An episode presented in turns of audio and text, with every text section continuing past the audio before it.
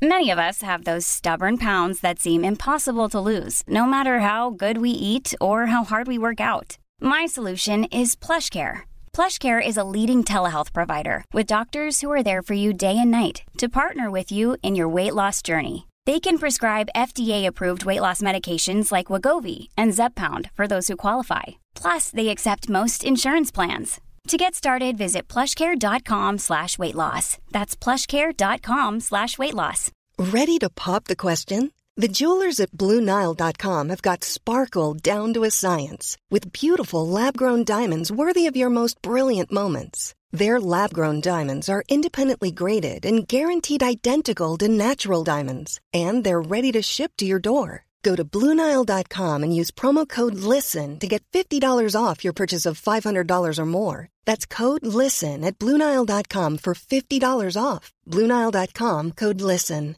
Hey, it's Paige DeSorbo from Giggly Squad. High quality fashion without the price tag? Say hello to Quince.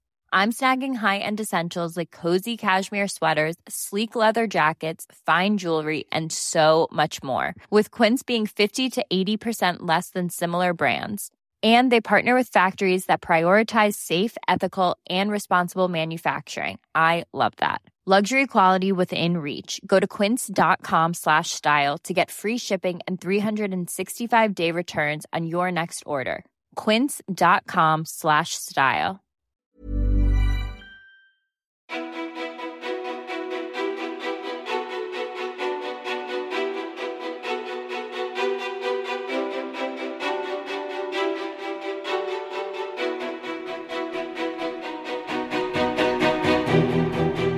Alexander Pärleros verkar ha gjort allt. Han gjorde den tuffaste utbildningen inom militären. Han har bestigit Afrikas högsta berg och varit elitsimmare. Han blev supersäljare på SBS radio och som 22-åring tjänade han 200 000 kronor i månaden. Han startade företaget Mobilio och sålde det för miljoner. Och han har vunnit ett VM-brons i MMA. Numera driver han podcasten Framgångspodden som är en av Sveriges största poddar med en och en halv miljoner lyssningar i månaden. Och personer med stjärnstatus som Petter Stordalen, Isabella Lövengrip och Sara Larsson vill gästa honom. Han släppte nyligen sin debutbok Framgångsboken. Han har skapat Framgångsakademin och nyligen så släpptes biljetterna till hans föreläsningsturné Framgångsturnén. Men allt är inte bara framgång och rikedom. Alexander har också berättat om sin tuffa uppväxt med en pappa som övergav honom. Han har berättat att han ofta känt sig utanför i sociala sammanhang och han har blivit hånad för sin intervjustil. Hur påverkas han av andras åsikter? Varför är han besatt av framgång? Vem är egentligen Alexander Pärleros? Varmt välkommen till podcasten Ofiltrerat med mig, Sofia Peterfia Ståhl. Hej Alex! Tjena, gud vad bra du är på att, på att eh, läsa. Tycker du det? Ja, alltså jag hade, om jag hade läst in det där, då hade jag ju läst fel lätt på tre ställen i alla fall. Jag kanske gjorde det lite innan, nu har jag övat flera Jo men gånger. ändå alltså, det är bra Och sen har jobbat. jag så tajta byxor på mig så jag känner att jag får liksom ingen luft. Så jag, så hoppas att jag inte hörde. Ja, men tack du så har ju mycket. gjort det här eh, en, en del också, du är van. Men det är bra, bra jobbat alltså. Tack snälla. Hur mår du? Nej, det är bara bra. Jag ska hälsa så mycket från Ida. Hälsa Ida tillbaka. frugan. Precis, hon har ju varit med i podden tidigare om man vill lyssna på Ja, hennes hon tyckte det var avsnitt. jättekul. Hon tyckte att du var eh, påläst och att du gjorde det riktigt, riktigt bra. Ställde massa frågor som roligt. hon inte hade fått annars. Så hon tyckte det var superkul att vara med. Det är Vad nog den podden hon har tyckt varit roligast att vara med i tror jag. Oj, vad roligt. Gud vad du la ribban högt nu kände jag. Jag ska försöka leverera samma sak till dig. Ja, nej, nej men det är bara vad hon har sagt. Ja. Sen så behöver inte jag tycka likadant Nej, alls. ja, förhoppningsvis då kanske. Om vi har tur. Förhoppningsvis, verkligen. Nej men det, det är kul att vara här i alla fall. Mm. Det är roligt. När eh, klev du upp i morse? Jag klev upp vid kanske 5 och 40 kanske där någonstans. Ja. Jag har ju inte samma struktur längre när, nu när jag är far som jag hade när jag eh, styrde allting helt själv innan. Då ville jag gå upp innan fem. Oftast gjorde jag det också. Fyra och 40 kanske jag vaknade i snitt. Och nu är det tufft att eh, ligga där. Alltså effektiviteten har ju absolut gått ner sen jag blev förälder. Alltså de som det är jättemånga som säger att man blir mer effektiv när man blir förälder. Ja. det måste ju varit de som är extremt oeffektiva innan. Och bara kollar på Netflix och spelar Candy Crush på telefonen och allt sånt där. Min effektivitet har rasat och det är ba- bara, det är ganska enkelt.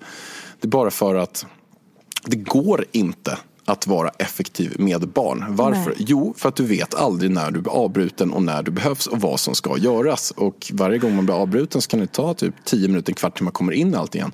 Eh, Att vara effektiv handlar ju om att man ska kunna hålla fokus under en längre tid på någonting. Och det går absolut inte. Det kan ju bara vara att Även att jag är borta någon annanstans. Ida, nu måste vi hända det här, nu behöver du komma hem för jag ska göra det här. Alltså det är så här. Nej. Jag tänker, eh, jag tror att det folk menar med att bli effektivare, det är nog när man kommer upp till förskoleåldern. Min, min dotter har precis börjat förskolan och nu har jag lyckats gå ifrån det ni är med Elvis. Att man är hemma och han är liten och han behöver allting. Nu kan jag lämna henne och sen har jag fokuserade timmar på jobbet. Då kan man vara effektiv igen. Men där du är nu, det är ju bara kaos. Ja, det är betydligt eh, svårare i alla fall. Så Ja. kort och gott, 5.40, 5.30 gick jag upp. Men jag kan lika gärna gå upp i 4.30 till 8. Så att allt beror ju på hur, vem som har hand om natten. Vi har hand om varannan natt, jag och Ida. Och då kan det ju vara så att nej, men vaknar han tre, fyra gånger på natt, nej, men då är det jättesvårt för mig att vara uppe fem. Då, om han går upp fem, går jag upp fem. Går han upp sju, då är jag bara glad att jag får gå upp sju. Liksom. Ja. Men hur påverkar dig då att så här, du inte längre kan styra och lägga upp ditt liv så som du vill? För av, av det jag har läst om dig, jag har liksom så här indoktrinerat mig själv med Alexander Pärleros och googlat sönder dig den senaste tiden för att så Kul. förstå och bara, okej, vem är Alex? Eh, vad, vad tänker jag om dig? För Okej, om nu blir det en lång utläggning här. Eh, första gången som jag hörde talas om ditt namn, det var säkert, eh, ja det, måste, det var långt innan du blev tillsammans med Ida. Det var så här någon Stureplansprofil, Alexander Pärleros och lite nattklubb eller någonting sånt. Jag var ny i Stockholm. Men du var ändå någon slags profil som, som var liksom, jag som kom från landet som flyttade in och bara, ja men det där är typ en inne, innekille så. Och sen så Det är har- en innekille. Det är en innekille. En innekille här i Stockholm. Precis Den där så. i Stockholm, Ja. han är nattklubb. Han, Exakt. Den där innekillen. Ja, tyst nu. Utläggningen fortsätter. Men, och då, så här, då var det ändå så här, den här bilden som jag har haft av dig och som man ser är i media. Av alla de här intervjuerna så är det så här fenomenet Alexander Pärleros, framgångssagan. Och sen är tråden på Flashback. Är Alexander Pärleros en riktig person? Är du en riktig person? Nej, jag är en rymdvarelse. Jaha. Nej men förstår du vad jag menar? Det är så här, du har liksom lyckats bygga upp myten om dig själv på ett sjukt sätt. Ja, Förstår du vad jag menar med det? ja men jag förstår, för- jag, jag förstår skämt åsido, jag förstår eh, vad du menar. Eh, och det har väl, jag tror att allting grundar sig i att eh, vi säger så här, jag har inte brytt mig alls om att bygga upp myten av mig själv. Jag har inte lagt någon typ av strategi. Hur ska jag göra så att folk ehm, ja, tycker det här eller tänker det här. Det, är- jag har liksom några grundvärderingar som jag försöker göra i allting. Det första är att jag ska vara schysst. Alltså jag ska inte göra någonting som jag inte kan stå för, någonting som jag, som jag inte tycker är schysst. Jag skulle exempelvis inte aldrig någonsin involvera mig i ja, men ta cigarettförsäljning om jag skulle kunna tjäna jättemycket pengar eller alkohol eller någonting som är dåligt för andra människor. Som jag sa, det försämrar deras vardag eller deras liv. Och, och jag är inte för heller att slänga skit på folk. Att jag sågar andra för att höja mig själv. Det tycker jag finns ganska många som håller på med det. Så att jag är inte för liksom att kort och gott göra illa när människor eller sågar eller göra folk ledsna. Dock, någonting som jag är väldigt liksom, eh, stark på och tycker det är att man ska säga vad man tycker och tänker. Man ska inte bara vara den sån här snälla Jesus som vänder andra sidan mot hela tiden och säger att allt är superbra och man sitter fast på korset och man drar det där att eh, som eh, jag läste att han sa, det låter så här. Jag förlåter dem för de visste inte bättre. Mm. Och det är en väldigt fin grej och förlåtelse är ju extremt viktigt och det är någonting som jag jobbar väldigt mycket med. Men jag tycker att man kan säga att det här är helt fel. Den där personen gör helt fel och man ska också kunna säga ifrån. Så, men till det där är det nästa fas i mig själv, att jag ska bli ännu bättre på förlåtelse. Ehm, För att är det så att man går och är irriterad på personer som jag också har varit. Alltså, alltid är det två, tre personer som man är irriterad på. Och om det hade varit stenålder så kanske man hade tagit en så här hubbaklubba med spik och slagit den i hjärnan på dem. Så här. Du har varit så pass irriterad. Nej, men om det hade varit att man gjorde det så kanske man hade gjort det. Ja. Bara varannan person går runt med en hubbaklubba så slår man bara i skallen på dem man inte gillar. Då kanske man hade dragit på två, tre pers i huvudet bara. Så. Mm. Om det var liksom kulturen. Är det några specifika du skulle vilja dra en klubba i huvudet på? Just nu så har jag nog inte... mm, Nej men just nu är det ganska lugnt. Och det är just också för att jag jobbar med förlåtelse. För att det, om jag går och är irriterad på en person så är det mest bara jag som drabbas av det. Den här personen kanske inte ens vet att jag är irriterad på den. Och framförallt, den bryr sig inte ett skit. Och, och om jag bara då går och irriterar på folk. Det, det kan vara många som jag har träffat i Framgångspodden. De kan ju ta bara en person eh, som jag hade nyligen som blev våldtagen när hon var fem år första gången. Och sen blev hon våldtagen väldigt, väldigt mycket. Men hon har ju levt eh, i stort sett hela sitt liv, runt till 57 år, i skam och i ett, ett stort hat och irritation. och sådär. Men sen när 57 så hittade hon Jesus, hon hittade Gud. Hon började jobba väldigt starkt med förlåtelse. Och någonstans där kände hon att hon blev fri. Men då var det ändå kanske 30 år hon inte hade blivit våldtagen. Mm. Men hon, hon levde i det här hatet i 30 år. Och, och, och det där är någonting som jag tror att man får ett mycket bättre liv av själv. Om det är så att man kan acceptera en förlåtelse. Och, och kanske tänka så här. Som det står att Jesus tänkte på korset. Nej men den här personen, förlåt den för den visste inte bättre. Den visste inte bättre. Fast jag korsfäst nu så, så vet de uppenbarligen inte bättre. Jag förlåter dem. Det är väldigt starkt att göra det och framförallt så kan man bli fri själv. Så det är någonting som jag försöker jobba med. Så att i dagens läge finns det ingen, jag skulle slagit i huvudet med en hubbaklubba med spik i. Nej. Men har du, är du religiös? Så att du också har Jesus Nej, det, eller religion i ditt liv? nej, tyvärr inte. Men jag är lite sugen på att kanske bli det. Det var en som skrev till mig häromdagen och sa att de hade en träff. En sån här eh, ja, kristen träff där de skulle prata om Gud och, och allt sånt. Och jag, och jag blir lite så sugen att jag blev lite sugen att gå, sen gjorde jag inte det. Då. Det var en random person som skrev på min Instagram bara. Men jag är jag tror att jag skulle må bra av att varje söndag kanske gå till kyrkan. eh, Komma ner i varv. Tänka på någonting och känna att det finns en, en inre kraft. En yttre kraft. Och sen även att man visar tacksamhet för saker. För väldigt mycket i religionen är att man ska visa tacksamhet för saker. Man kanske ber en bordsbön, man tackar för det man har idag, man tackar för maten. Och mycket av det lever jag i.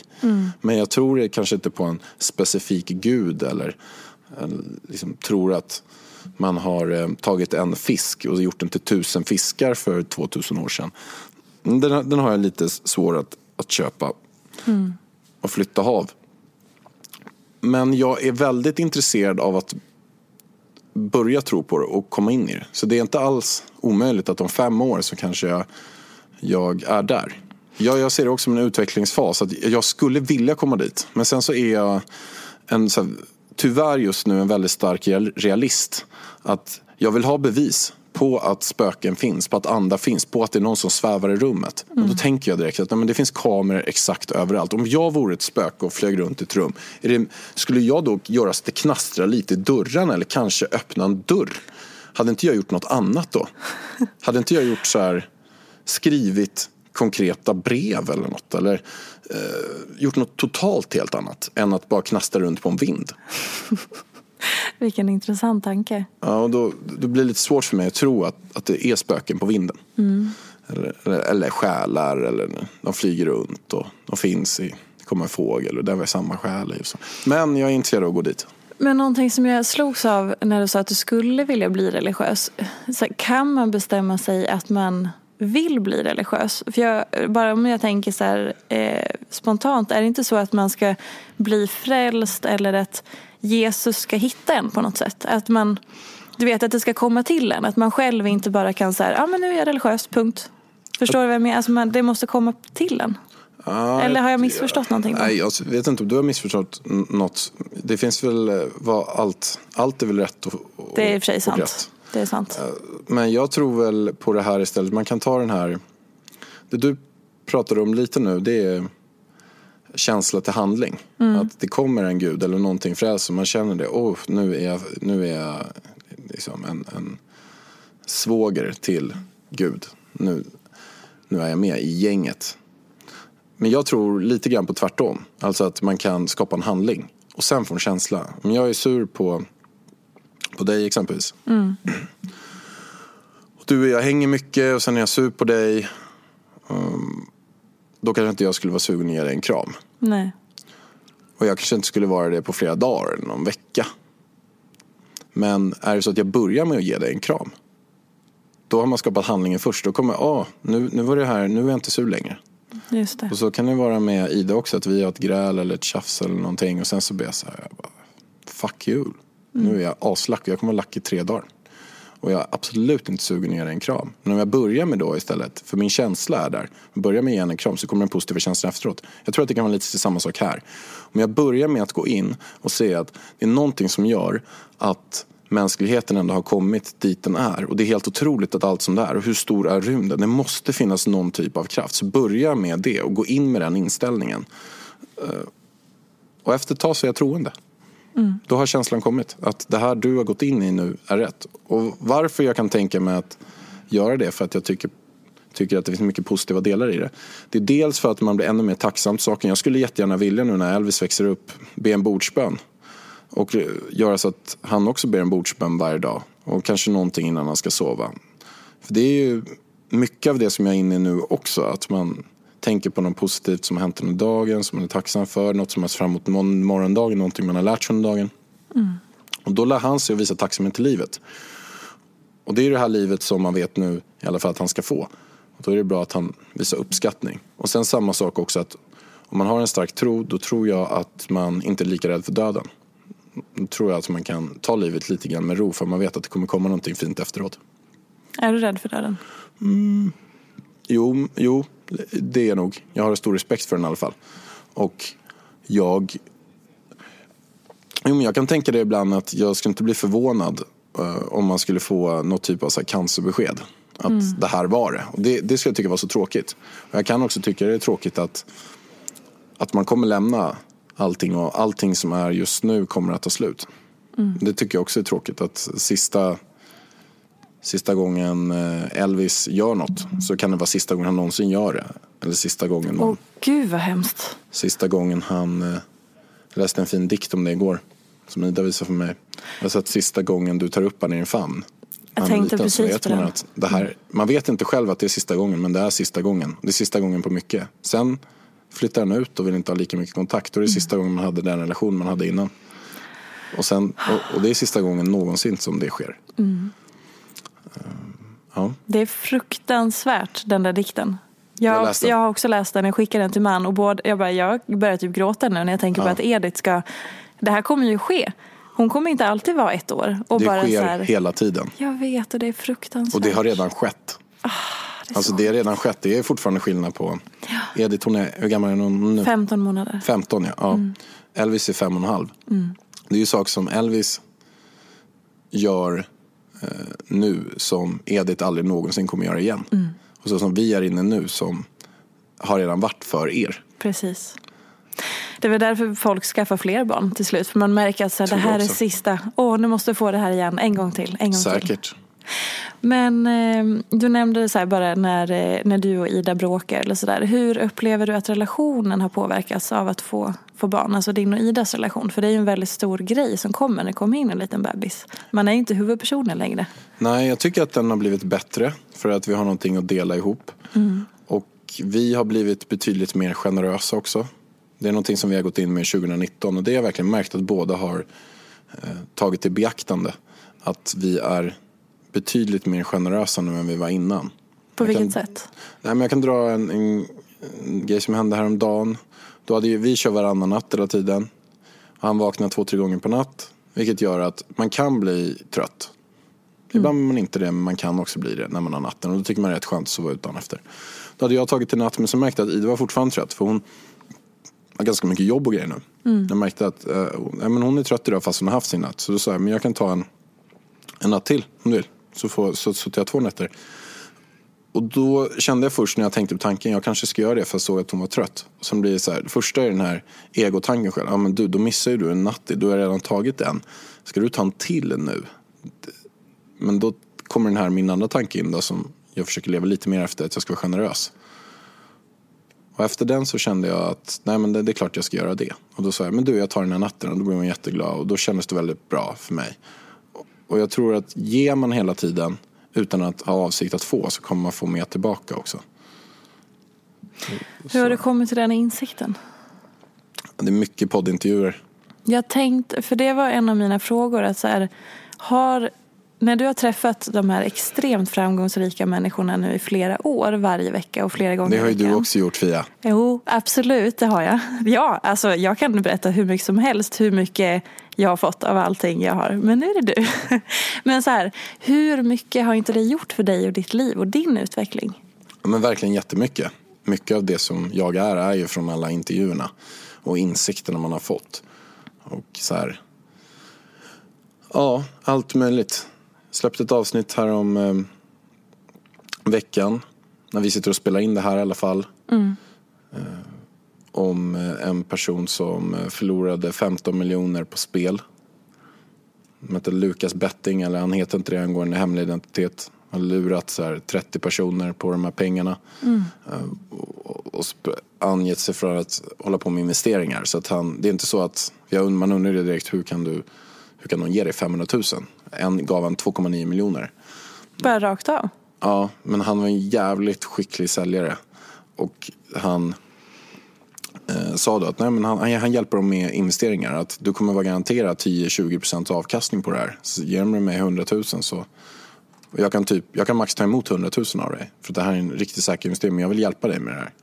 Och då säger de, ja men 200 000, där går det att lösa dem på två. Ah, jo, vi kanske kan lösa 200. Och sen så tog han pengarna och bara spelade bort allting. Och han eh, mm. försökte då eh, begå självmord flera gånger och förlorat sina barn. Han har inte träffat dem på sex månader. Mm, han är anmäld och ja, kanske får sitta i fängelse och varit så här. Eh, en jättetuff historia, bor på hemlig ort alltså. Men han är i det där just just nu. Mm. Och det är klart att när man eh, där vill jag göra ett statement också mot eh, att, alltså, folk som är spelberoende och vad spelbranschen har gjort med de människorna. Så det är klart att ta ett sånt fall exempelvis, det påverkar mig eh, jättestarkt. Eh, hur eh, en person som är nere i allt idag och exakt vad man kan förlora. Då får det att man visar ännu mer tacksamhet till det man har idag. Så jag mm. tycker också, jag är inte lika intresserad av att träffa massa miljardärer längre och höra på deras resa. Det tycker inte jag Ofta så är det att de personerna inte kommit så långt med sitt medvetande faktiskt. Också för att de har blivit påverkade av pengarna. I början när jag lanserade podden så var det väldigt mycket miljardärer. Mm.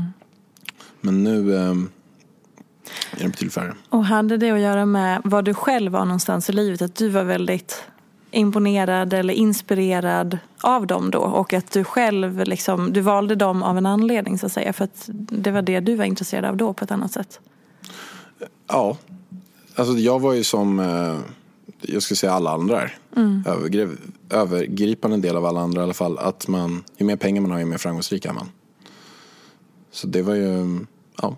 Det var väl så typ och då blir det ju så att ju mer pengar man har ju mer vill jag ha den till podden typ. Mm. Nu är det ju en, en helt annan, det är helt en helt annan kategori av människor som är idag. Jag kan ju ha med Skogsmunken, Björn Attic och Lindeblad eller filosofer, mycket forskare har jag med för det tycker jag är väldigt intressant och ger mycket tillbaka. Vad får du för respons från, från lyssnarna? Vill de ha miljardärerna och de här som är uppenbart framgångsrika, alltså i pengar, om man läser om att starta företag och är så rika? Eller vill de också ha de personer som du väljer nu? Jag frågar ganska mycket lyssnarna vad de vill ha för någonting. Men sen kollar jag också på statistik vilka avsnitt som går bäst och, och så. Men jag tror att jag tror lyssnarna har också utvecklats med mig. Mm. Många som har lyssnat på ganska mycket avsnitt. Och då har de också ändrat bild. Men det är klart att det är ju fortfarande, miljardärer är ju väldigt intressant. Framförallt vissa specifika. Random miljardärer är oftast inte intressant. Men om det är specifika, om det skulle vara exempelvis någon Spotify-grundare eller mm. ja, om jag skulle få hit Mark Zuckerberg det självklart varit häftigt eller några ja, grundare, kanske Niklas Sennström från Skype eller någon sådär, någon, alltså någon riktig high roller. Det är klart att de kommer ju dra mycket lyssnare för att det är så här, lite hemligt, lite exotiskt, lite annorlunda. Mm. Men det, mycket av allting som du nämnde också har kommit, har kommit till, ta framgångsboken som kom, så är ju det den är ju byggd på framförallt alla andra. För att det är de som säger de absolut vettigaste metoderna, bästa nycklarna och även i framgångsturnén som är nu eh, så är ju, den är ju byggd på de absolut bästa metoderna, tipsen och råden från ja, det absolut bästa contentet från, eh, från podden som jag liksom har byggt en show på och kör i ja, Stockholm, Göteborg, Malmö, Linköping och Falun. Bra. Kul med Dalarna också. Mm. Min hemmaplan. Ja, exakt. Eh, men om vi går till, tillbaka lite till det jag sa, så här, bilden av Alexander Pärleros som jag får prata om dig i tredje person. Den så här, vad är den vanligaste fördomen om dig? Ja, vad är den vanligaste fördomen? Så här då, känner du att... Ja, det borde du veta. Du har ju googlat lite. kan inte du berätta den vanligaste fördomen Ja, istället? och jag har också, jag har också jag pratade med en person eh, som hon sa så här Ja men eh, det, det, är för bra för att vara sant. Hon bara, han måste ha hittat på hälften. För vem kan göra så, som det här med eh, bestiga berg och starta företag och tjäna massa pengar och så sälja. Och sen när jag läste alla de här intervjuerna så är det ju väldigt mycket som är som är så här coola stories. En så här, ja, men jag gick in på McDonalds och sa att jag jobbar dubbelt så snabbt som alla andra. Ja. Så därför fick jag jobbet som 14-åring. Eller eh, jag, hade ingen, eh, jag hade ingen kostym och så ringde de och sa att du ska på intervju eh, imorgon. Och jag var tvungen att köpa en eh, kostym Ja, på Åhléns, för 5 000. Och så lämnade jag tillbaka den för jag hade inte råd och fick gå på ringan istället. Eh, eller jag tog den tuffaste militära eh, utbildningen och där så satt vi på botten. Alltså det, det är så coola stories hela tiden.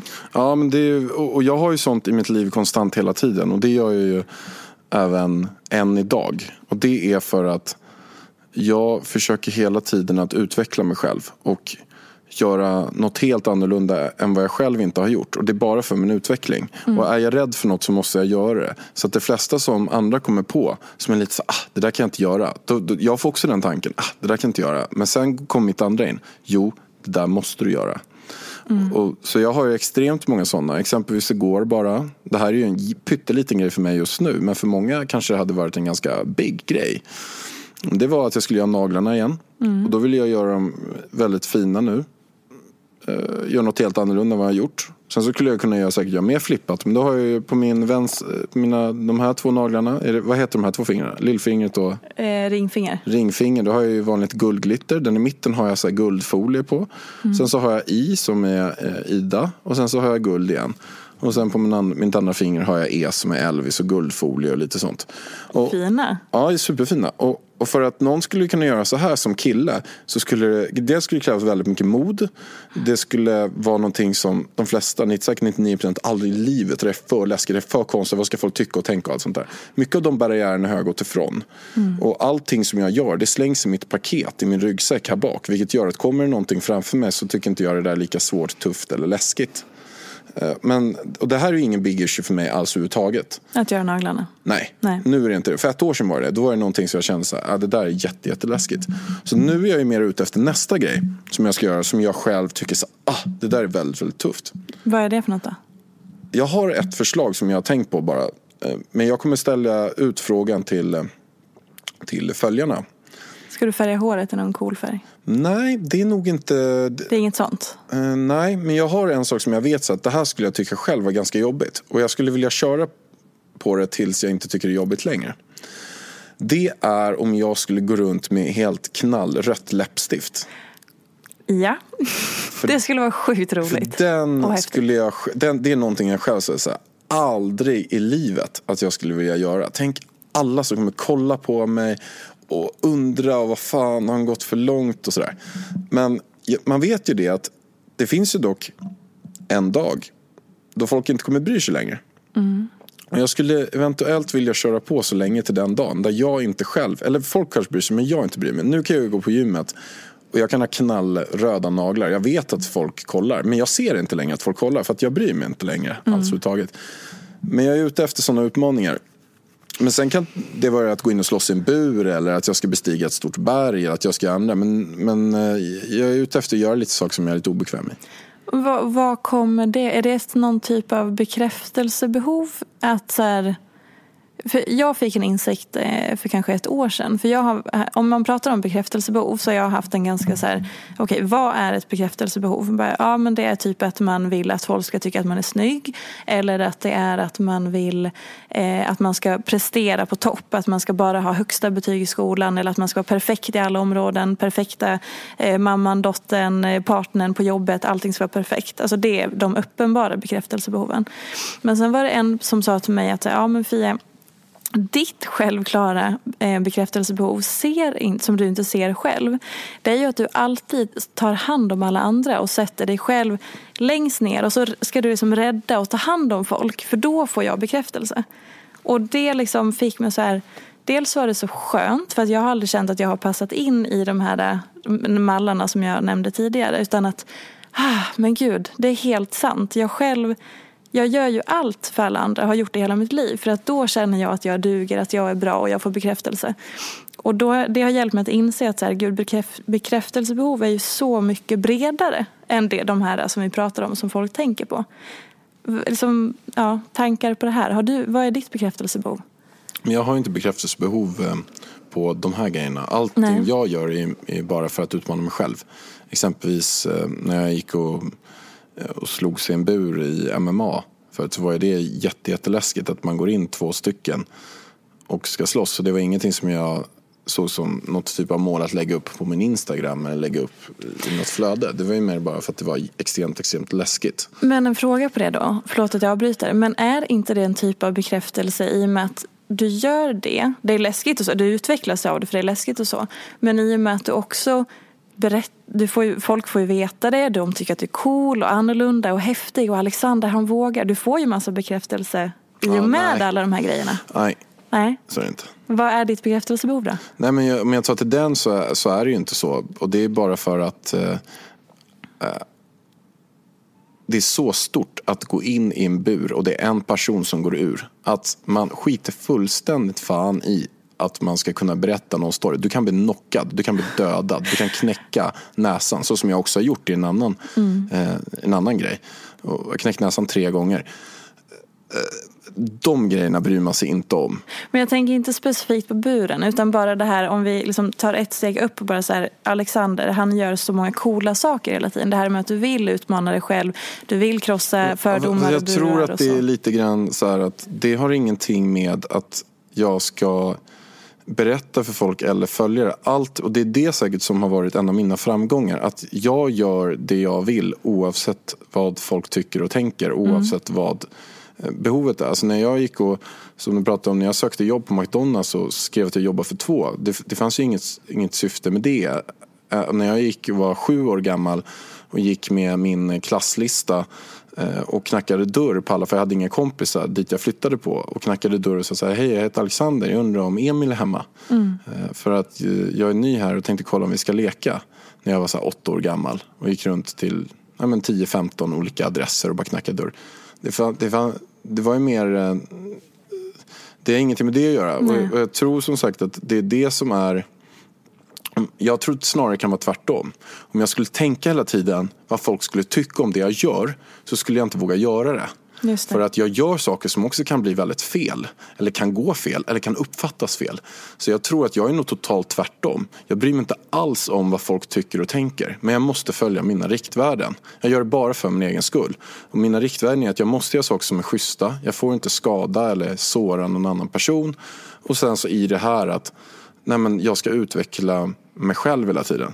Så något bekräftelsebehov jag har inte startat podden för att den ska vare sig bli stor eller jag ska tjäna pengar på den. Nu är den ju stor och jag tjänar jättemycket pengar på den. Ehm, det har bara varit för min egen utveckling. Att jag vill träffa Anders Hansen, hjärnforskare och lära mig mer om hjärnan så att jag blir en bättre person. Och de få lyssnarna jag har vill jag skapa så bra content som möjligt och jag vill skapa så bra eh, stund som möjligt för Anders Hansen när han har kommit hit och lagt sin dyrbara tid på att göra det. Mm. Så, så, det har ju varit så mina riktvärden. Så jag tror nog att jag är nog ännu mer tvärtom. Att om jag skulle bry mig om vad andra tycker och tänker då skulle jag inte våga att göra ens 10% av det jag har gjort. Intressant. För att då hade jag tänkt hela tiden, vad ska den tycka, vad ska den tycka, vad ska den tycka, vad ska den tycka med naglarna och vad ska den tycka med det, tänk om jag, tänk si, tänk så, ah, mm. sådär hela tiden. Och då hade jag inte, då hade jag blivit instängd tror jag. Men har det här alltid varit, för det låter som att du har en, att du har en väldigt stark självkänsla då. Att du står väldigt stadigt i så här, det här är jag, jag är den jag är oavsett om utifrån försöker påverka mig eller håna mig eller de är inte snälla. Att du liksom ändå står stadigt i vem du är. Ja, det känner jag och jag går ju min egen, egen väg eh, oftast. Mm. Och den är ofta emot andras väg. Och jag vill oftast gå en egen väg. Sen ibland så kan våra vägar mötas. Och det är ju för att den andra vägen råkar gå över min väg också. Mm. Att, och, och jag, är väldigt, jag är nästan tvärtom. Eh, jag har ju varit eventuellt emot att skaffa barn.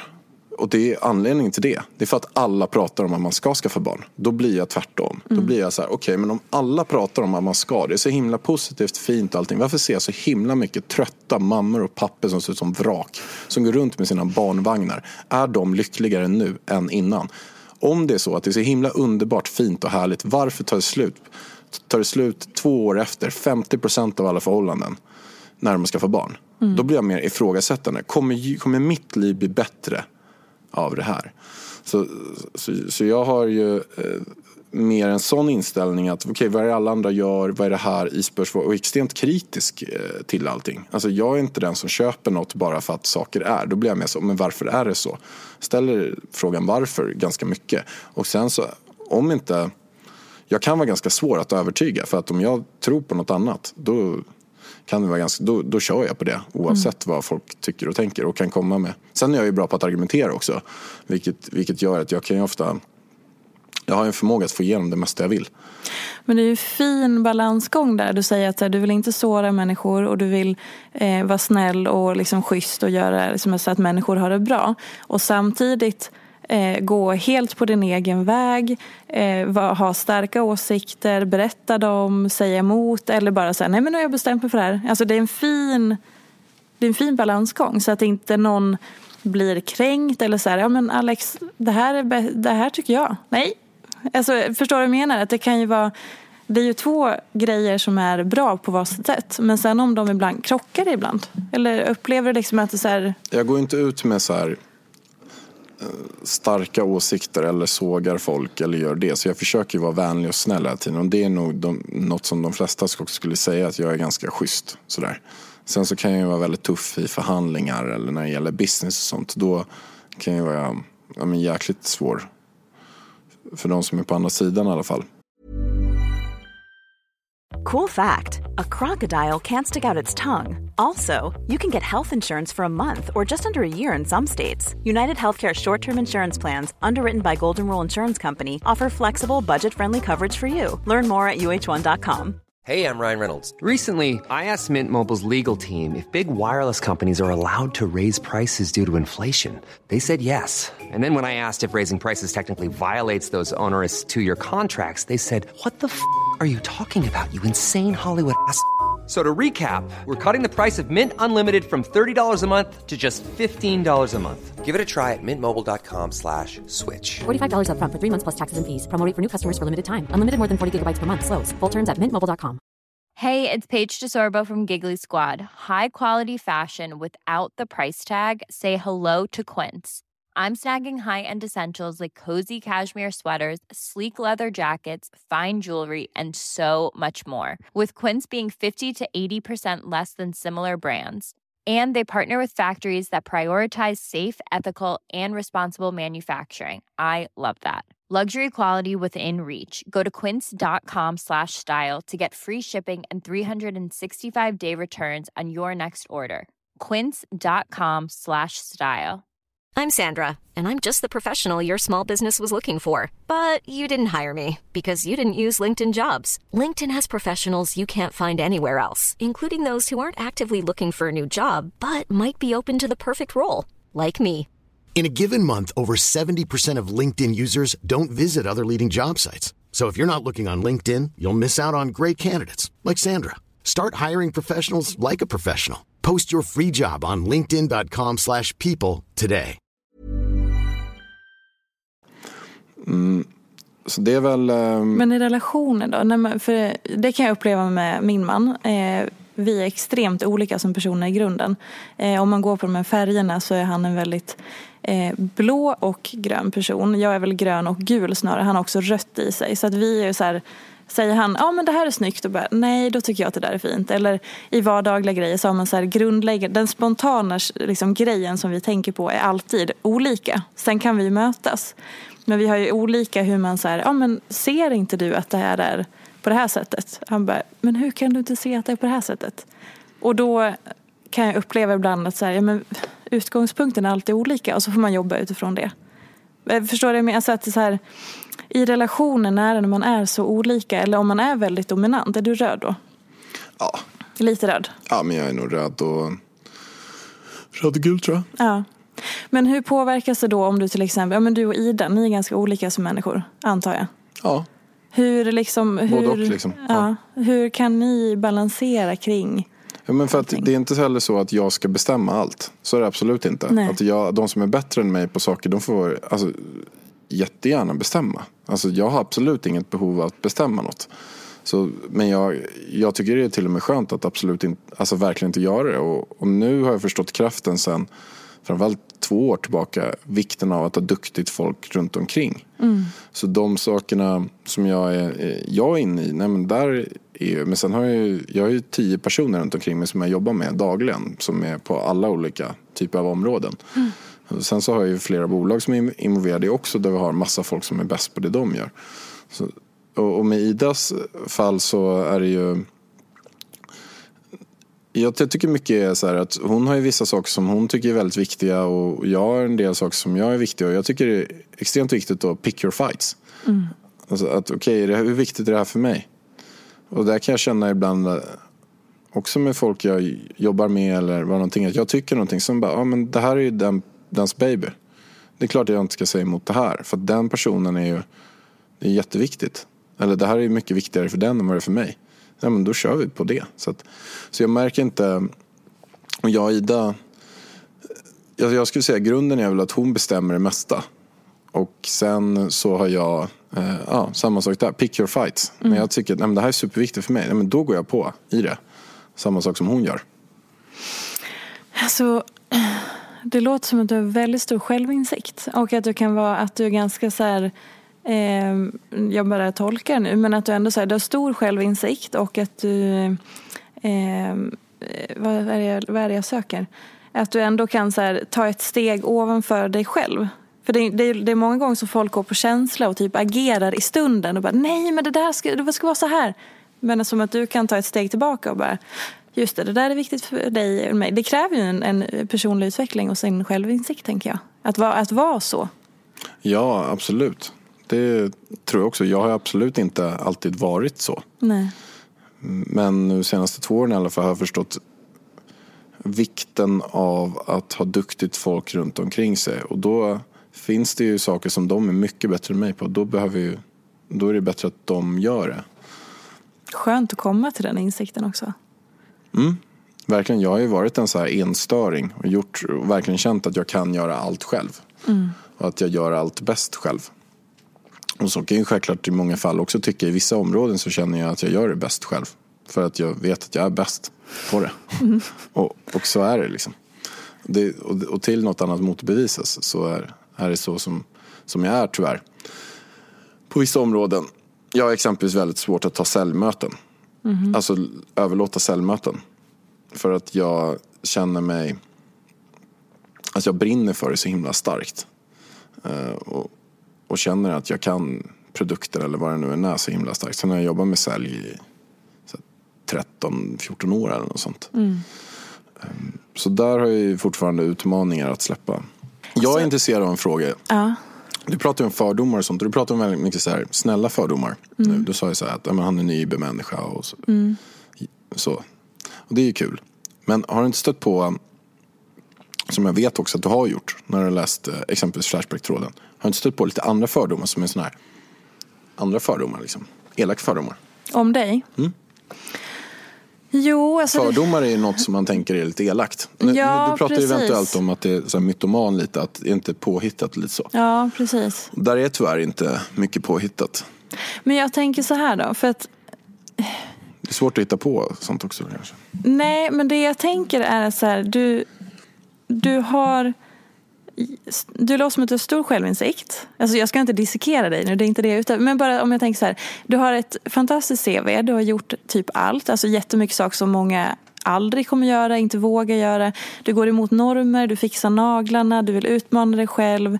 Eh, du har stor insikt kring hur du är som människa. Du säger, ja men här har jag utvecklats, jag vill utvecklas. Så här är jag där, det här behöver jag bli bättre på. Nu ska jag jobba mer med förlåtelse. Du vill bli en bättre människa och person. Ehm, du är väldigt framgångsrik, du har startat företag som eh, sägs ha så här, sålts för miljoner och Alex är så rik. Och liksom att du verkar både vara så en genuint god människa och ha, vara en liksom framgångsrik person.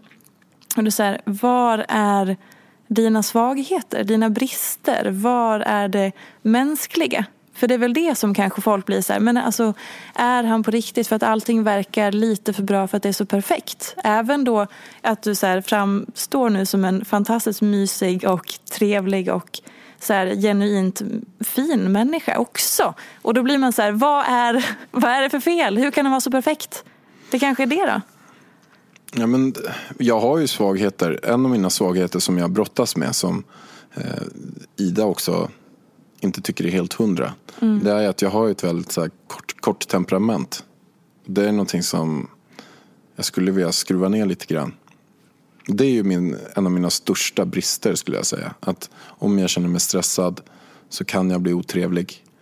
Wow, du kan bli otrevlig om du är lite stressad. Nej, men jag det är dåligt. Jag kan säga att om jag åker taxi exempelvis ja. så är det så att jag skulle alltid vilja behandla nej men alla jag möter, framförallt när jag sitter i en taxibil så vill jag behandla eh, den här taxichauffören schysst. Mm.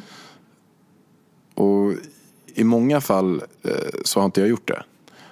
Och Ida i det här läget, hon har nästan aldrig inte gjort det. Mm. Det ser man också på våra Uber-betyg. Att jag har, jag vet inte, jag kanske har 4,6 eller något. Och det är ganska svårt att få så dåliga ändå, 4,6. Då måste man vara lite halvotrevlig. Och Ida har säkert 4,90 eller något sånt där. Men, och, och där vet jag, och jag identifierar det på mig själv, att nej, nu är inte jag mitt bästa jag. Liksom. Nu, är jag, nu behandlar jag en person som inte förtjänar det otrevligt. Mm. Nu, är jag, nu tar stressen över mig.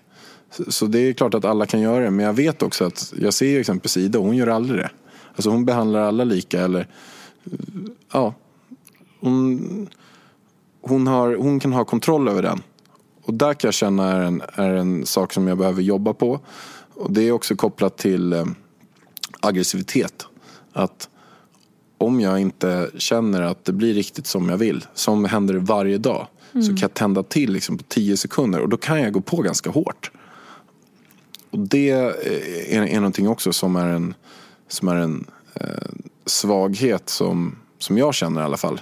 Det är klart att det finns vissa fördelar med att om det är något som inte går som man vill och jag går på hårt, ofta så ändras ju till det jag vill då. Då får jag igenom det.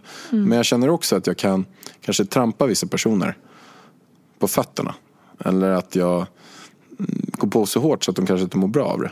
På vilket sätt går du på då? Men jag kanske argumenterar hårt om det och berättar att så här kan det inte vara. Det här är fullständigt oacceptabelt. Och det är, nu kommer vi, om inte det här löser sig så kommer jag skicka en skadeståndsanmälan på det här. Eller jag kommer göra det här. Jag, jag kan liksom levla upp ganska hårt mm. på någonting. Eller så här att det här, eh, jag, är, jag är också väldigt, som du säkert har märkt nu, men jag är ganska rak och ärlig. Att jag är ju ganska ofiltrerad. Eh, att jag eh, kan bara säga det jag tycker och tänker och köra, köra på. Men jag har mina sunda värderingar. Men, men när de här, men, men när jag, om jag är stressad eller det är något som jag tycker har blivit väldigt, väldigt fel. Så kan jag hoppas att jag skulle vara mycket mer så här som jag har jobbat på. I en bubbla. Alltså att jag har en bubbla runt omkring mig hela tiden.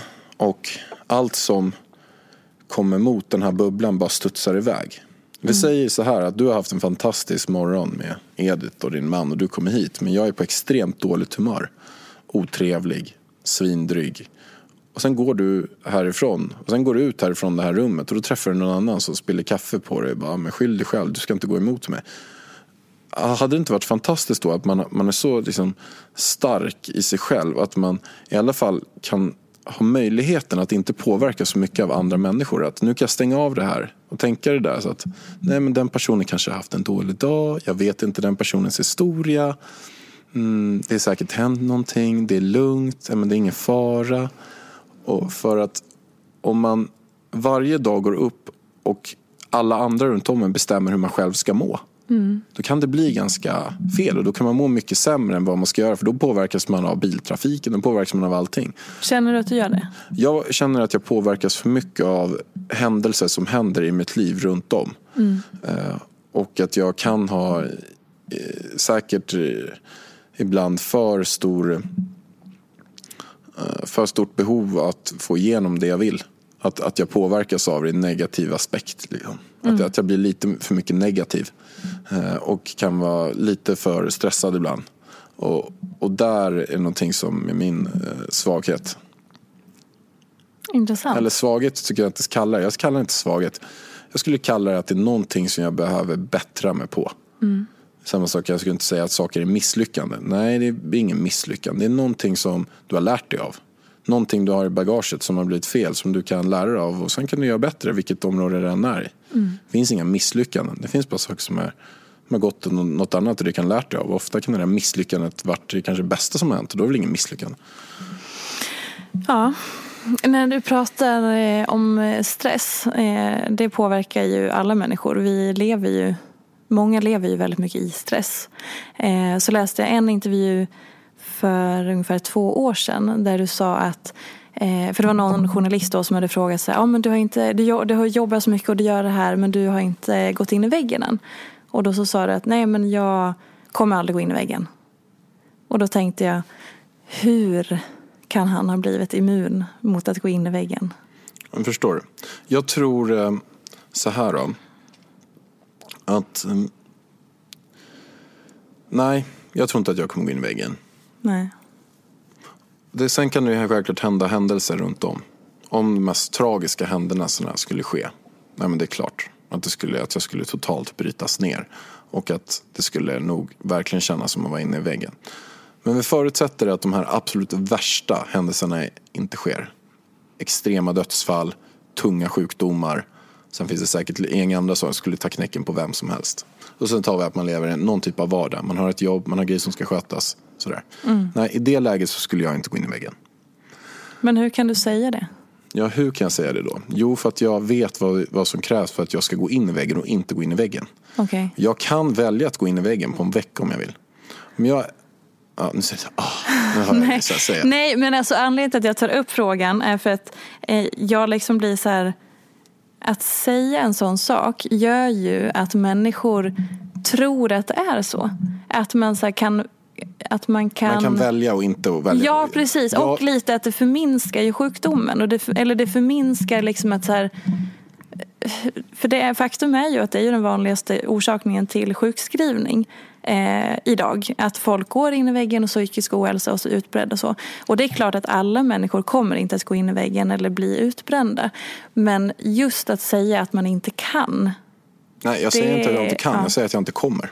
Nej men precis, ja, men det, är ju samma, det är ju lite samma sak. Jag kan, men jag kommer inte. Alltså, det, jag, jag tycker att det är lite olika saker. För att jag kan, ja det kan jag göra. Mm. Kommer, det handlar om att jag gör aktiva val så att jag inte kommer att göra det. Så att du tänker att du jobbar förebyggande för att du vet att det finns Konstant, en risk? Konstant, hela tiden. Nej, risk jag tror att är man en människa så finns det en risk. Mm. För då är man bara en människa. Just. Och det jag tror också att, att jag också läst och hört att psykisk ohälsa och allt det, det är största och folk är utbrända mer än någonsin. Sådär. Och jag tror att det absolut inte behöver vara så. Och nu, kommer jag, nu kommer jag berätta skillnaden här som säkert många där ute kommer kanske tycka är lite provocerande eller lite jobbigt att höra. Och så här. Men det här, är, det här är tyvärr sanningen. Och, och så här är det. Wow, låt oss höra. Och det här är, så här är det för mig. Sen så är det så att det krävs ju självklart massor av saker för att man ska kunna hantera det här på det sätt jag gör. Det krävs bland annat disciplin. Det krävs att man, att man har en insikt på vad är det, hur, är min, hur är jag fungerar.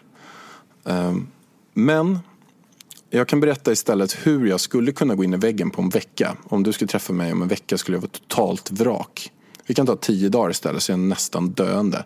Det är att efter den här intervjun så går jag hem. Jag kanske, jag kanske käkar på McDonalds. Jag drar en, eh, en kvarting innan jag går och lägger mig. Jag sover tre timmar om natten. Jag sätter mig och kollar på film, spelar lite tv-spel. Vaknar upp, käkar extremt dåligt och sen kör jag här tio dagar i rad. Jag skulle vara totalt utbränd. Jag skulle ha hjärtklappning. Jag skulle må extremt dåligt och skulle jag köra tio dagar till då skulle jag nog eh, säkerligen också bli självmordsbenägen. Men vänta här nu, du säger att man går in i väggen om man sitter hemma i soffan och äter pizza eller äter skräpmat, sitter i soffan och ja, dricker lite alkohol då. Men det gör att du går in i väggen, men inte extrem stress och massa jobb och prestation? Och... Jo, jo, absolut. Man kan ju slänga på att man jobbar 20, 20 timmar i det där. Det spelar inte så stor vad man gör. Man kan göra vad man vill. Man kan kolla på Netflix i 20 timmar och, och sova tre timmar om mm. dygnet. Det, man, kan göra, man kan ligga på spa i 20 timmar och sova tre timmar om dygnet och dricka en kvart. Så det spelar ingen roll. Nej, Allt okay. det där mm. eh, kan göra vad man vill. Men om man är extremt ohälsosam på det så kan man ju självklart slänga på massor av, stressmoment och sånt. Men jag menar är att jag tar inte hand om mig själv överhuvudtaget. Okej, okay, då vet jag det att gör jag allt det här då kommer jag gå in i väggen, må jättedåligt och inte orka med någonting i livet och allt kommer kännas super, super dåligt. Vad, vad, vad är det då, om jag får prata klart bara. Vad är det då jag ska göra för någonting för att inte hamna där? Jo, det är att äta hälsosamt. Det här, för det vet jag fungerar på mig jättebra. Jag vet att jag måste ha mina 7-8 timmars sömn varje natt. Jag vet att jag ska göra någon typ av sak för mig själv varje dag. Någon typ av träning. Att jag går en längre promenad, att jag stretchar, att jag springer, att gå till gymmet, att jag tränar. Att jag gör någonting varje dag. Så länge jag håller min, min kost, min eh, träning och min sömn. Då minskar det drastiskt för mig att jag ska kunna gå in i väggen. Så länge jag börjar tumma på det där, att jag börjar jobba lite längre. Att ah, nu sover jag bara sex timmar. Imorgon sover jag bara fem och en halv. Två veckor senare så ligger jag på fem för att jag har så jäkla mycket att göra. Jag kommer bli oeffektivare på jobbet. Jag kommer känna ännu mer stress. Jag kommer inte få gjort mer för att jag har lagt mer tid. För jag kommer vara oeffektivare. Och sen så kommer jag må sämre. Och det kommer bara bli dåligt av allting. Jag glömmer att käka den här lunchen. För att jag hade så mycket med min dator att göra. Och så att det här är ju de sakerna som jag aldrig kompromissa på. Även nu när vi har Elvis så är det mm. så att jag måste hitta någon tid varje dag. Sen säger jag varje dag, men det kanske sker fem till sex gånger i veckan. För att ibland kanske jag har tränat så hårt i efterträningsverk jag känner att äh, jag behöver inte göra det idag. Men min grej är varje dag för då blir det fem, sex gånger i veckan. Jag måste hitta min tid för att göra någonting och den måste trycka in någonstans. Det skulle kunna göra att jag, att jag gör någonting hemma och sen behöver jag äta hälsosamt och sånt. De här tre sakerna, kost, träning, sömn funkar för mig som tre väldigt stabila ben och då går jag inte in i väggen. Och jag, jag har haft hur mycket som helst att göra. Mm. Hur mycket som helst. Och jag har jobbat hårdare än säkert 99 procent av alla. Alltså jag har kört sju dagar i veckan, eh, 10 till 14 timmars pass. Eh, alltså jobbpass. Eh, sju dagar i veckan. Eh, inte i Alltså från och till i 14 år. Sen är det klart att nu kanske jag ligger på 4-5 timmar på lördag söndag. På helgerna. Och sen är det Elvis nu som har kommit sig sex månader tillbaka. Så nu har det blivit lite flexigare. Men innan det har jag typ legat så i så långt. Och då kan man säga att ja, man borde kanske blivit utbränd. Sen handlar det också om att göra saker man tycker är kul. För att göra någonting som du tycker är tråkigt och mår dåligt av de här 10-15 timmarna. Nej men då eh, blir jag också olycklig eller jag, jag mår väldigt dåligt. Så att jag, jag försöker jobba med saker som jag har väldigt stor passion för. Och jag har jobbat på jobb som jag tyckte var helt pissiga. När jag drev mobil exempelvis så, så kände jag, jobbade med det i, eh, i två år.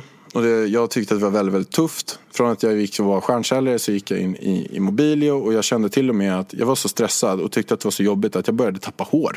Jag började kunna dra i mitt, mitt eh, på mitt huvud och dra bort och sen så fick jag med ganska mycket hår. Och då kände jag att det här ska jag absolut inte jobba med. Jag mår inte bra i det här. Och jag började tumma på sömnen. Jag började liksom vakna på natten och tänka vad jag ska göra, hur ska jag lösa det här och hade, liksom började få sömnsvårigheter. Mm. Då måste jag gå tillbaka till mina tre ben. Okej, okay, vad jag ska göra, jag ska inte tumma på de här grejerna. Och sen så kommer jag tillbaka liksom. Sen slutar jag också med det. Vad var det som fick dig att förstå då att så här, om jag fortsätter på den här linjen så kommer det inte bli något bra? Nej men det var ju att, att jag märkte att jag inte mådde bra i det och att jag började liksom tumma på några av mina grundregler. Och det är att jag ska äta hälsosamt. Det är att jag inte, alltså sen är jag också, jag har ju glömt bort en stor grej i allting. Jag dricker ju inte sprit och allt sånt där. Eh, Jag kanske gör det en gång per år eller något. Nu har jag inte gjort det på två år men en gång per år. Det är också en stor, alltså är, är jag ute och, och dricker två gånger i veckan. Nej, men det är klart, då ökar ju sannolikheten för att jag ska må väldigt dåligt och sen så får man dålig sömn och allt sånt där. Det du egentligen pratar om är ju att så här, hela tiden Eh, komma tillbaka till återhämtningen. Eh, och det är ju det som är, det håller jag helt och hållet med dig om. Det är ju det, det viktigaste i allt. Att så, här, så länge du har din återhämtning så kommer du ju hantera stress och påfrestningar och allting på ett helt annat sätt. Och det blir ju som en slags skydd om du har balans i återhämtningen. Jag vill bara lägga till för eh, protokollet att man kan ju även bli sjuk och utbränd av att göra roliga saker. Att det är liksom allt som är fantastiskt och det är superroligt och allting sånt också. Eh, bara, Verkligen. bara för protokollet. Ja, verkligen. Eh, anledningen till att jag tog upp det är bara för att jag tycker att det pratas så mycket om just det här att man säger så här, nej men jag kommer aldrig gå in i väggen, jag, det kommer aldrig hända mig och så. Och det är väl lite det som är det farliga, att folk tror att så här, det är bara svaga människor eller det är bara människor som eh, jag vet inte, jobbar inom vården eller det är bara kvinnor eller det är bara en viss typ av person. Eh, så därför kände jag mig tvungen att ifrågasätta det uttalandet för att så här, det kan ju drabba vem som helst. Ja, nu, nu jobbar ju du proaktivt. Nu, det, och här- det är ju kan hela din verkligen drabba- räddning. Drabba vem som helst. Jag tror att eh, eh, jag tror absolut att det ökar när man skaffar barn. Mm. Jag har en kompis till mig som har två barn och eh, båda föräldrarna är utbrända. Alltså. Mm. De, är, de har totalt typ gått in i väggen och tappat livsglädjen. Och jag tror att det som har satt prägen på det är just barnen. För att det, det har blivit så himla mycket. Och sen, ska man ha, sen har man allt det andra. Man ska vara en karriärsman, en karriärskvinna. Man ska göra på allt det där. Sen ska man ha en relation med allt vad det är. Som kanske var 100% fullt innan. Och sen kommer två barn in. Två skrikande barn, två barn som ger kärlek, vice versa. Men tar mycket tid. Och man måste ha, lägga extremt mycket på det. Och de kommer in och avbryter i allt man har sen innan. Som har gjort att de här två, jag vet inte om det kommer ta slut eller inte, men, men de har ju gått in i väggen båda två. Liksom. Och, så, och, och det har ju varit utmanande nu under hösten. Att jag har fått lära mig ännu mer nu att eh, eh, lägga ut saker på andra. Eh, och, jag har fått en ännu större respekt för ensamstående mödrar. Framförallt, det är ju de som ofta är ensamstående, mer än männen då. Men, men eh, för där är det så här, wow. Alltså där förstod inte jag hur stort arbetet är. Alltså att om du har en, två, tre, fyra barn och ta hand om allting helt själv. Alla de här nätterna som jag och Ida turas om med, att man bara kör hela det racet själv. Och sen har man någon annan och sen, ska man, och sen har man något typ av jobb och man ska hantera det. Och också respekten för att det här med att kvinnan tar hand om barnen och mannen jobbar. Alltså det är semester att gå och jobba jämfört med att vara hemma och ta hand om barnen i, i eh, Nej, men alltså allting runt om. Alltså det, det är ju, om man kollar på jobbighetsgrad eller hur påfrestande det är eller hur mycket det är i, i perioder så är det ju lätt tio gånger mer än att gå till ett jobb och sätta sig vid kaffemaskinen och snacka lite skit. Sätta sig man sig vid datorn så tar man en en och en halv timmars lunch. Alltså det går inte ens att jämföra. Det går inte ens, du kan inte ta lunch, du kan inte gå på toaletten själv. Du måste ha någon mer på toaletten. Du kan inte få, liksom, det är inte, inte så att du kan Sitta och bajsa med någon i knät. Exakt. Det är en helt annan nivå på eh, liksom påfrestning, behov. Än vad det är. Så där har man fått en helt annan respekt som inte jag visste om innan. Men, men de som är ensamma och tar hand om barn, wow, säger jag bara. Verkligen. Fasen Alex, jag måste släppa iväg dig snart. Jag lovade att vi skulle vara klara om eh, några minuter. Men eh, avslutningsvis då. Vad, helt random, vad skulle du vilja säga till de som lyssnar och de som, eh, framförallt de som följer dig? Som du kanske inte har möjlighet att säga i din egen podd där fokus är på gästen. Men så här, dina fans och följare, vad vill du säga till dem? Ja, eh, men jag skulle vilja ge ett slag för det som jag har pratat om en del. Att vikten av att gå sin egen väg. En av sakerna som många ångrar på sin dödsbädd det är ju att man gör det som andra vill att man ska göra och inte det man själv vill. Så det, det är mycket det som är vitt varumärke eller det jag vill promota. Det är ju det att gör det du själv vill och lyssna inte så himla mycket och följ vad andra vill. Det, är väl, eh, det är väl det. Och sen så eh, när det här avsnittet kommer gå ut ungefär? Eh, om två veckor ungefär. Om två veckor. Nej, men sen får ni supergärna också komma på min föreläsning. Och den finns ju på framgangspodden.se om du är intresserad. Den är magisk, grym den showen. Och där pratar jag mycket om det som jag pratar om här också. Mm. Så det, det är väl liksom de slagen. Men att man ska göra det man själv vill. Och jag tror att det är allt för många som eh, inser det lite för sent. Att man ser tillbaka på att de senaste 20 åren, varför vågar jag inte göra det där? Och så, jag är också rädd hela tiden. Är du det verkligen? Ja, men jag är ofta rädd. Och, men jag kan ta, bara ta när jag jobbade på SBS Radio, jag jobbade där i sju år och tjänade 150, 200, upp till 300 faktiskt, tusen per månad.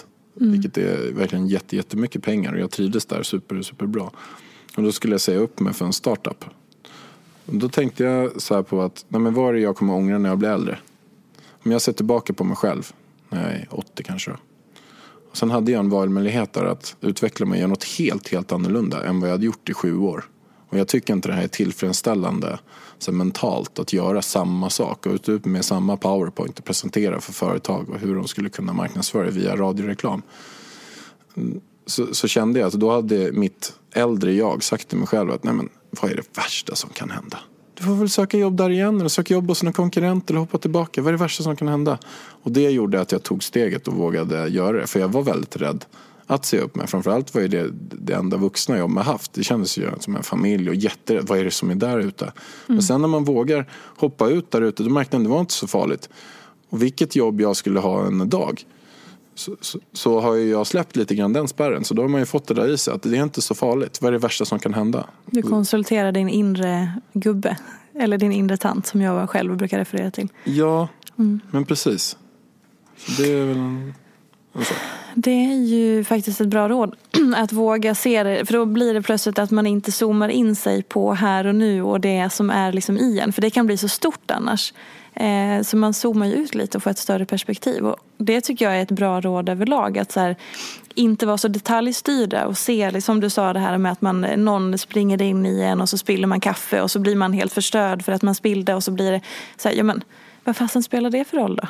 I det stora hela. Det kommer säga, ja du fick en fläck på tröjan, du kommer in och gå och göra ett bra möte ändå. Eller så här, ja du, fick, du träffade en person, ni kanske skrattade lite åt det. Vad fasen som helst, alltså det spelar ingen roll. Eh, att man zoomar ut från grejer. Bra, vad kul. Jag hade kunnat ställa frågor i två timmar till känns som. Men du kanske kan komma tillbaka någon gång längre fram. Jag undrar nu så här, av, bara, eh, av de sakerna vi inte har pratat om än. Vad för ämnen tänkte du prata om? Utöver det vi har pratat om. Jag ville ju gå tillbaka en del och prata mer om eh, din uppväxt. Eh, prata mer om eh, det faktum att din pappa övergav dig och nu har du, du fått en son och liksom hela tankar kring det. Det måste vara jag, vet, jag har ingen aning om hur det är men jag tänker mig att just att du, att du som inte har haft någon pappa fick en son. Det måste vara väldigt speciellt, tänker jag mig. Ehm, så det vill jag prata om. Ja, framförallt liksom gå bakåt lite grann. Och kanske gå lite framåt också. Spännande. Vad hade du, har du någon eh, tanke om det jag precis sa? Om ämnena eller svaret? Nej men det är väl... eh, ehm, ja, det är väl en intressant eh, fråga att ställa. Har du en, en, en här, nu är klockan kvart över. Hinner jag få ett svar på den frågan? Ja, men absolut.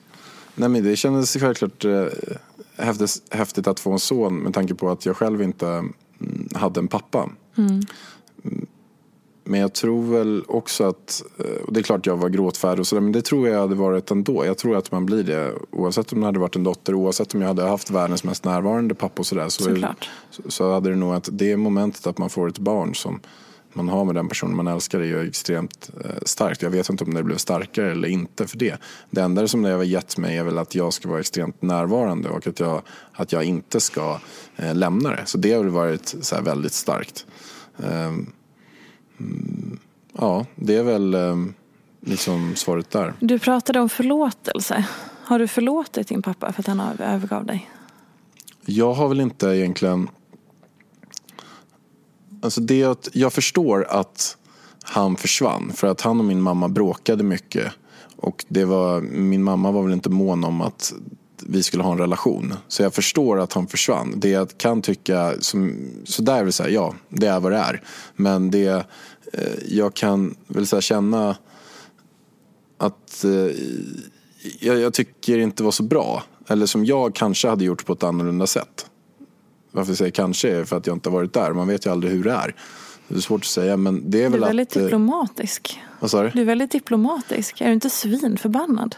Nej, men det är väl att eh, han inte har tagit kontakt. Att jag sökte upp honom när jag var 23 och han inte sökte upp mig på något sätt. Det är väl det som jag kan vara lite besviken på. Att om jag hade haft en son som jag ändå vet, även fast jag inte har någon relation och föräldrarna hatar varandra så är det så här, jo men man vet ju ändå när han blir 18. Och då kanske jag kan skicka ett brev eller göra någonting. Varför ska barnet behöva söka upp mig? Och den kan jag vara lite besviken på. Så här. Att det var ändå typ när jag var till 23, nej 25 tror jag det var. Det är ändå sju år efter jag fyllde 18. På något sätt så kanske man hade tänkt att man skulle kommunicera. Det kan väl kännas så här, äh, det där kanske var lite fegt. Och ni träffades då när du tog kontakt? Ja. ja. Hur var det? Nej men det var en... en eh, mm, ja, men så jag är ganska realist så att jag hade inte sett att det var någon så här man springer och, hoppar varandra och sådär. Det där är en främmande person för mig som vi har något typ av biologiskt DNA.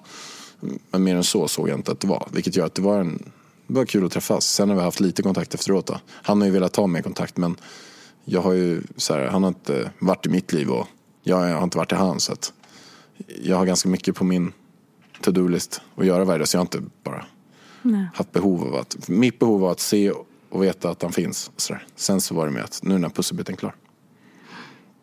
Tack för svaret på den sista frågan där.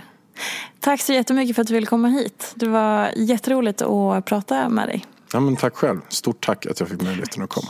Och eh, nu får ni lyssna på Framgångspodden och komma på föreläsningsturnén helt enkelt. Och följa Alex på Instagram. Absolut. Bra. Tack för att ni har lyssnat. Ha det bäst. Hej då. Ciao. Följ mig gärna i sociala medier. Jag heter Peterfia på Instagram och bloggar på peterfia.se. Vill du komma i kontakt med mig så gör du det på info.peterfia.se. Jag vill rikta ett stort tack till Acast för studio och stöttning och ett stort, stort tack till geniet Elin Sjödén som klipper den här podcasten.